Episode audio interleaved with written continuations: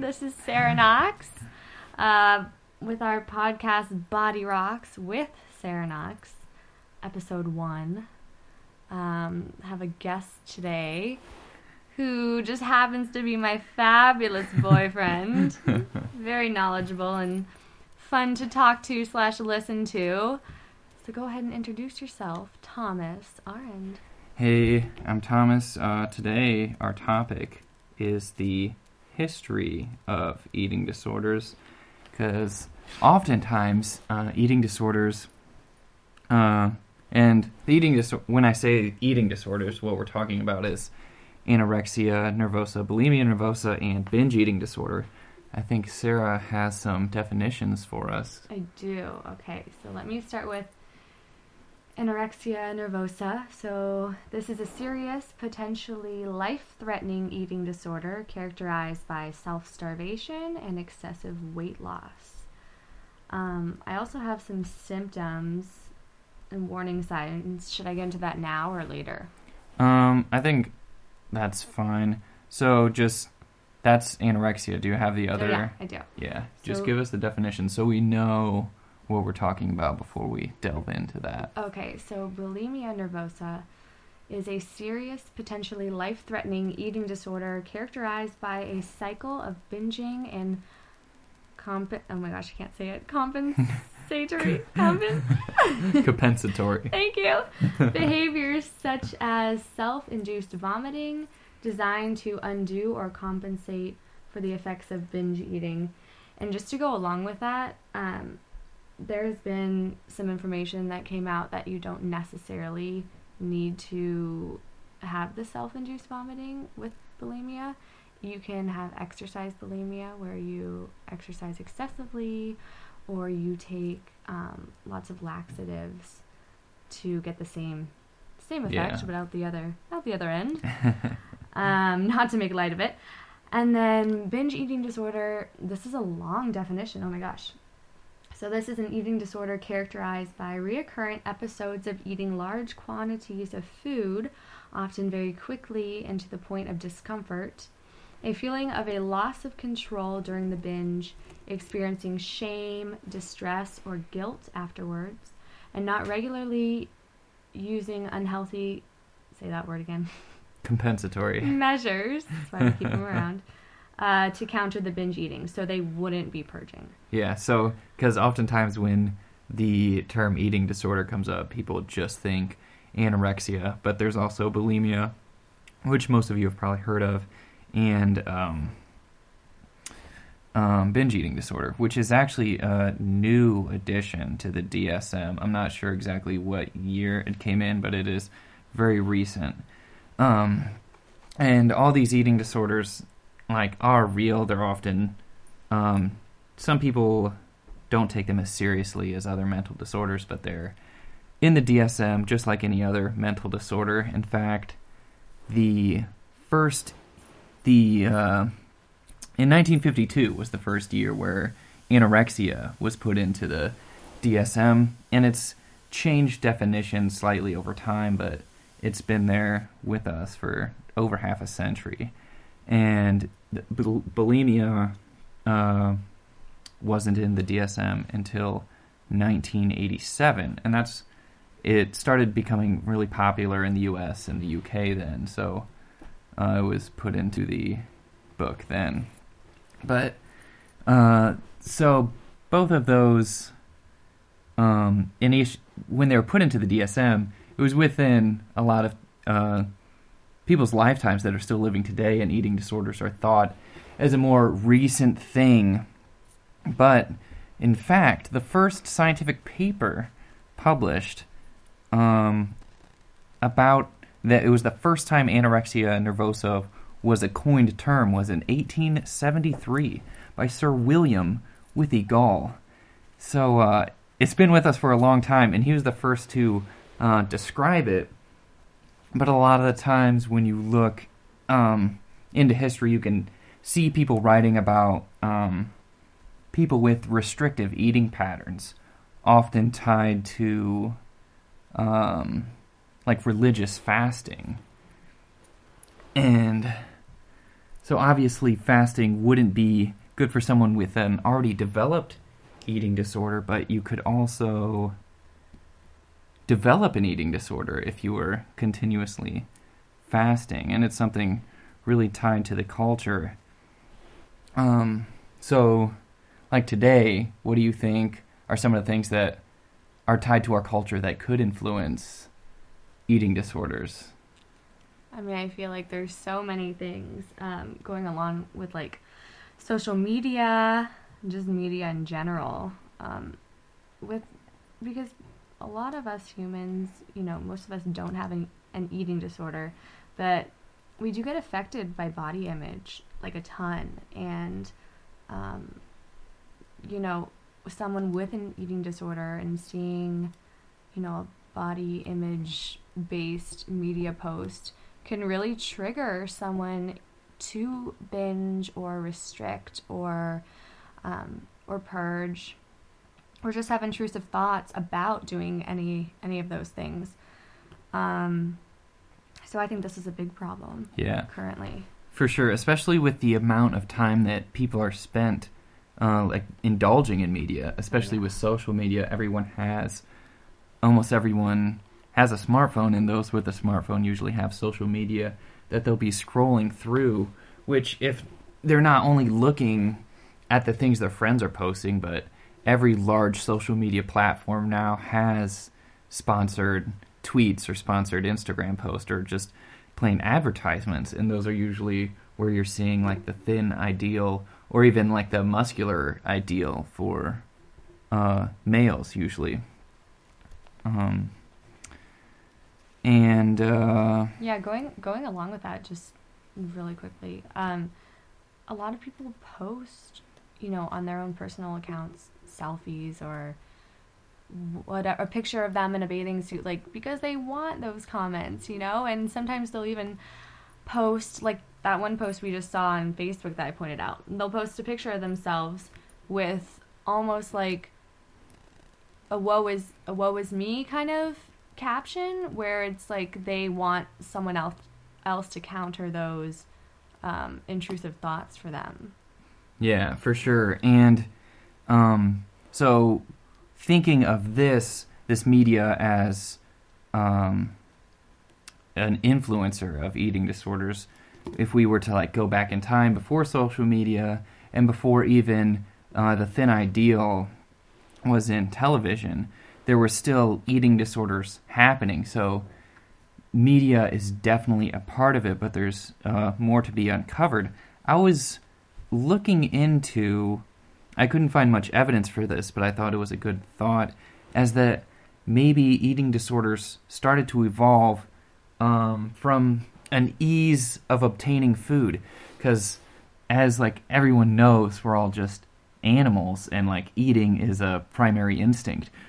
But when eating becomes something that you don't have to try to do, there could be something I think neurologic going on because you have that constant reward system when you're eating, but if food isn't rewarding, if food is like always there, then it could become less rewarding and it, it could um, like affect your brain and uh, start an eating disorder. So like making you not want to just to clarify, making you not like if the food isn't satisfying, so it makes you not want to eat. Yeah, like perhaps the food is not as rewarding now, or there's other like mental circuits that you would go through because you're trying to obtain food. Right. But and I think this uh, could tie into why a lot of um, like wealthier people usually have eating disorders. Mm.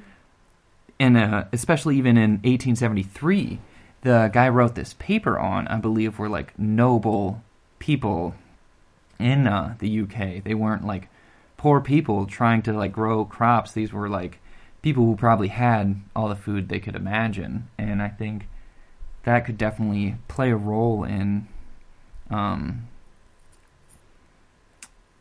forming eating disorders for people. I, I kind of I like that. I yeah. I maybe the too much food is even just overwhelming because a lot of people who have eating disorder um, eating disorders also have elements of depression, elements of anxiety, elements of OCD, hmm and I don't know, maybe, you know, if their cupboard is so full, they it makes them stress out because there are so many options to choose from that they would just choose not to eat. Yeah, for sure. Like avoiding that, uh, like dissonance of having to uh, decide. Yeah. and um I was also like uh like almost any mental disorder it's it's very difficult to diagnose and find the uh the reasons why people are uh, developing these disorders so but hard, yeah. yeah, I think it's really important to just look at what might influence because a lot of the, um, as the world becomes more westernized, a lot of people are seeing more westernized media, and you see that um, with the more westernized media they consume, uh, the more eating disorders are seen. So I think a lot, I think media definitely plays a huge role in hmm eating So that's like environmental factors, but then also genetics. They've done, started to do research on like genetics too, which I don't know much about at all.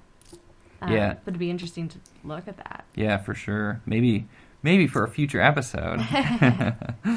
but uh and uh expectations um of like society and even uh family expectations can force someone into like an eating disorder. Like um Perfectionism. yeah, like perfectionism uh, is where I was going with that.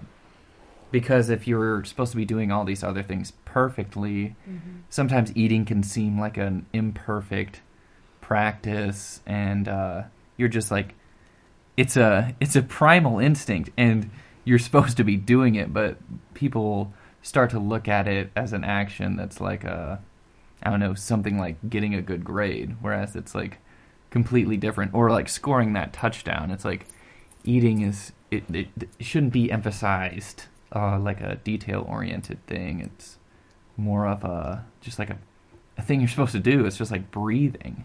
You don't get overly obsessed with breathing, but when uh, when everything else in your life is overly obsessive and controlled, it's easy. to- And it and it feels eating. it feels good for them to feel in control. And Yeah. that's something that they can really, I mean, control. Yeah, definitely. Because as uh, oftentimes these disorders will develop in younger people, where maybe they don't have a lot of control in their life outside of what they eat. So that could definitely influence it.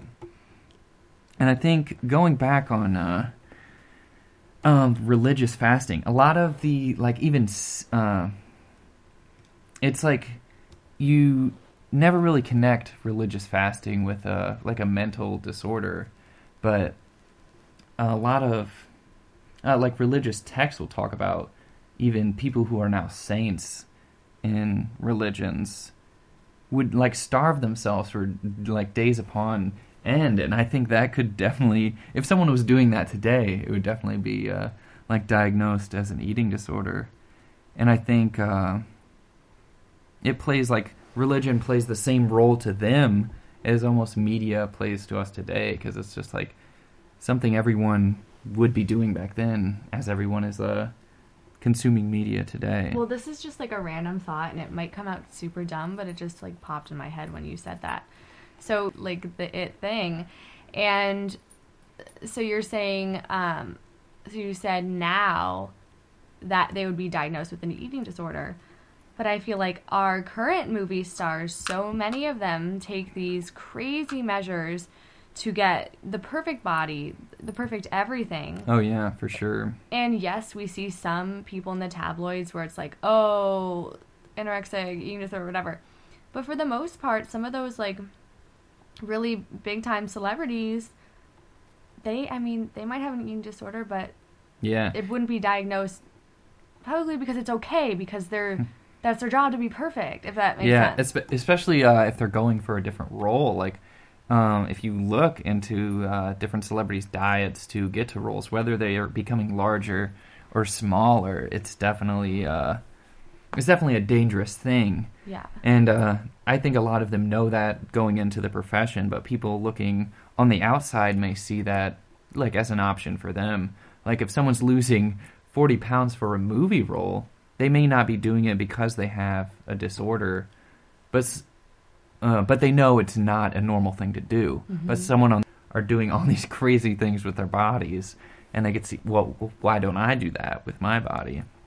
And Well, I- some even have cookbooks like what Gwyneth Paltrow who only eats raw. Like, Really? yeah, I remember I, I got her book because I was like, oh, this is great.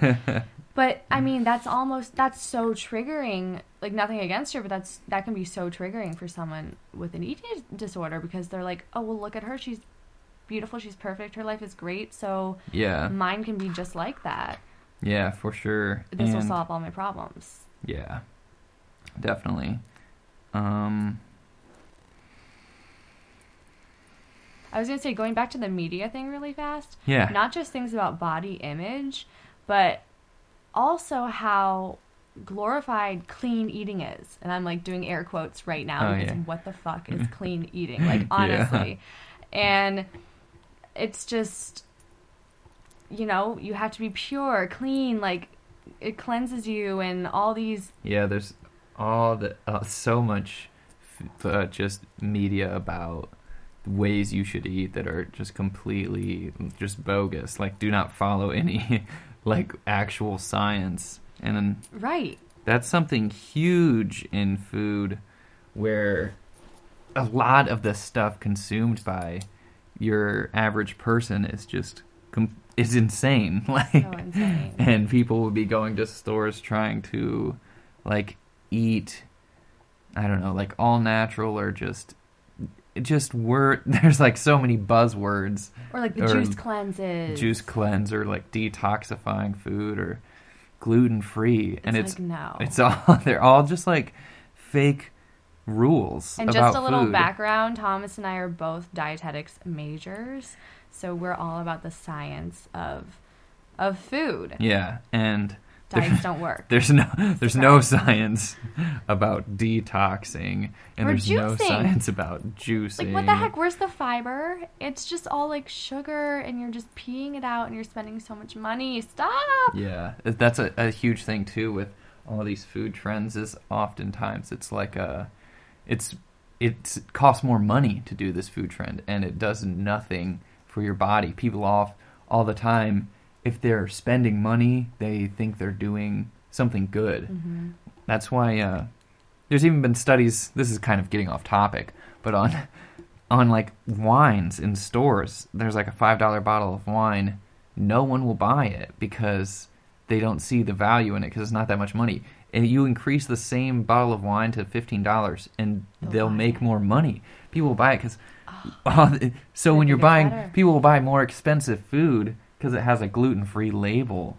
But in reality, it's like it's doing nothing for you. But you feel good because you're paying more for it. I implore anyone to really look into the science of their diets before, uh, because if you're spending money and just watching commercials or ads, it's you're probably uh, you're probably making mistakes. and there there just seems to be this like no carb magic like rule or something when like we need carbs to yeah, function. for sure. But this, any of these um, diets can lead to eating disorders, to either one of the eating disorders, whether it's you're starving yourself and that starts to send like positive signals to your brain and it feels really good and you feel in control, or yeah, because it just all goes back to that control. These diets, you feel more in control, Right. And or it can be like you're depriving your body of a nutrient that it needs. Mhm. So you may last for a while, but at some point you're going to have a breaking point, most likely, where you do overeat to the point of um, unco- uncomfort. To what is to, and to, add- to where you you could be You're not comfortable. you're not comfortable. You're going to the hospital for something. It's right. uh, But like, so that could, you know, lead to binge eating disorder, or then if you purge after that, then bulimia. There's just Yeah. so many like ways it can. Oh, and another thing I wanted to touch on, I forgot about, uh, like the media today and the ideal body today is like super skinny, um, and or like super muscular. Eat for both uh, sexes. Mhm. Women being more muscular is uh, a popular thing, and that's like the ideal body. But the further back in time, and this ideal body is obviously uh, it doesn't help eating disorders. People try to achieve these body types that are sometimes just absurd and unhealthy.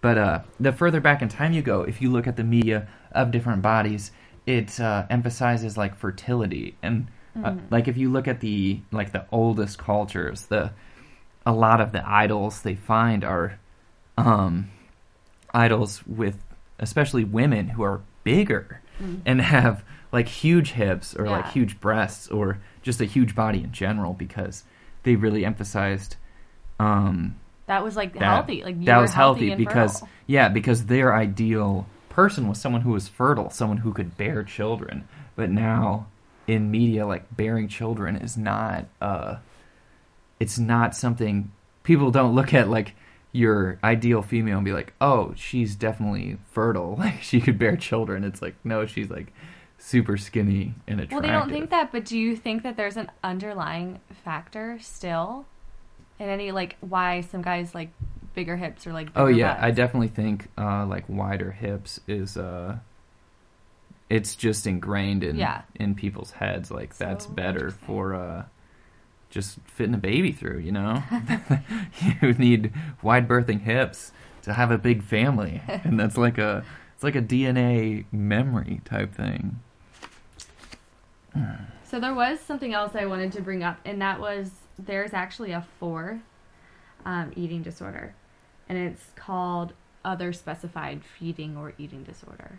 Oh, yeah. this is a DSM, you know, thing, and it's it's a feeding or eating disorder that causes significant distress or impairment, but does not meet the criteria for another feeding or eating disorder. So this would mean. Uh, it's like atypical anorexia nervosa. Your weight is not below normal, right? So, Right. um, bulimia nervosa, like you have less frequent behaviors, binge eating, less frequent occurrences, uh, purging disorder, purging without binge eating, night eating syndrome, excessive nighttime food consumption. Yeah, and I think this is definitely important to highlight because the uh, DSM, the definitions for any disorder are super defined because this is the like governing body that decides like, hey, this is what diagnoses a person. So this is what this is how insurances work. So they Mhm. put another eating disorder in because people could still be incredibly sick Right. but not fit into these uh, different uh, disorders. And another disorder I thought about while we were talking, we'll have to touch on it maybe in another podcast, is uh, body dysmorphia. oh yeah, I'll write it down. Yeah, for sure, Because I'm coming up with so many topics right now. definitely uh, it's definitely something to highlight and something a lot of people struggle with, for sure. There's also uh, sorry, I'm like looking. I keep clicking things on my computer, but there's additional eating or feeding disorders. So avoidant restrictive food intake disorder. So failure to consume adequate amounts of food with serious nutritional consequences, but without the psychological features of anorexia nervosa. Huh. Also, uh, I think you say pica, Yeah, pica, pica, the persistent eating or over a period of at least one month of substances that are not food and do not provide nutritional value. yeah, that's a much more uncommon disorder, but definitely something that uh, happens to people where they'll be eating laundry detergent or Yeah. Or like I read something about someone eating a mattress, yeah, like just it's- home. And then rumination disorder, regurg- regurgitation of food that has already been swallowed. The regurgitated food is often reswallowed or spit out. Hmm. Interesting. So it just shows how I can't remember which year you said that was first diagnosed 1873. 73 and now 2017 and we just keep coming up with more and more yeah, and I think the science in this is growing, especially uh, like the neuroscience aspect of it, because uh, food is obviously an integral part of everyone's lives, and uh, so everyone's brains have a drive to eat and a, a drive to be satiated, and uh, there's a lot of problems that can arise, and there's a lot of we're figuring out more and more. Well, and tying in with like back in 1873, like what kind of marketing or advertisement did they have then compared to like what we have now? Yeah, for Everywhere sure. you look, there's something that's trying to get you to eat something or buy something. Yeah, I've, I've definitely back then. That's why I was talking about uh, that maybe it was being tied to the ease of obtaining food, or maybe it's just uh, it's just something that can happen with uh, people's brains. Because obviously, in 1875, there was no the ideal bodies were were fully clothed, and now Right. now in uh, media, it's you you see a good 90 percent of Well, and there were less body. options, so there was less, probably, uh, definitely obesity or Oh yeah, for sure. The the you ate what you had or you didn't eat. Yeah. You didn't have anything. Definitely. Yeah, I think we I think we covered this fairly well.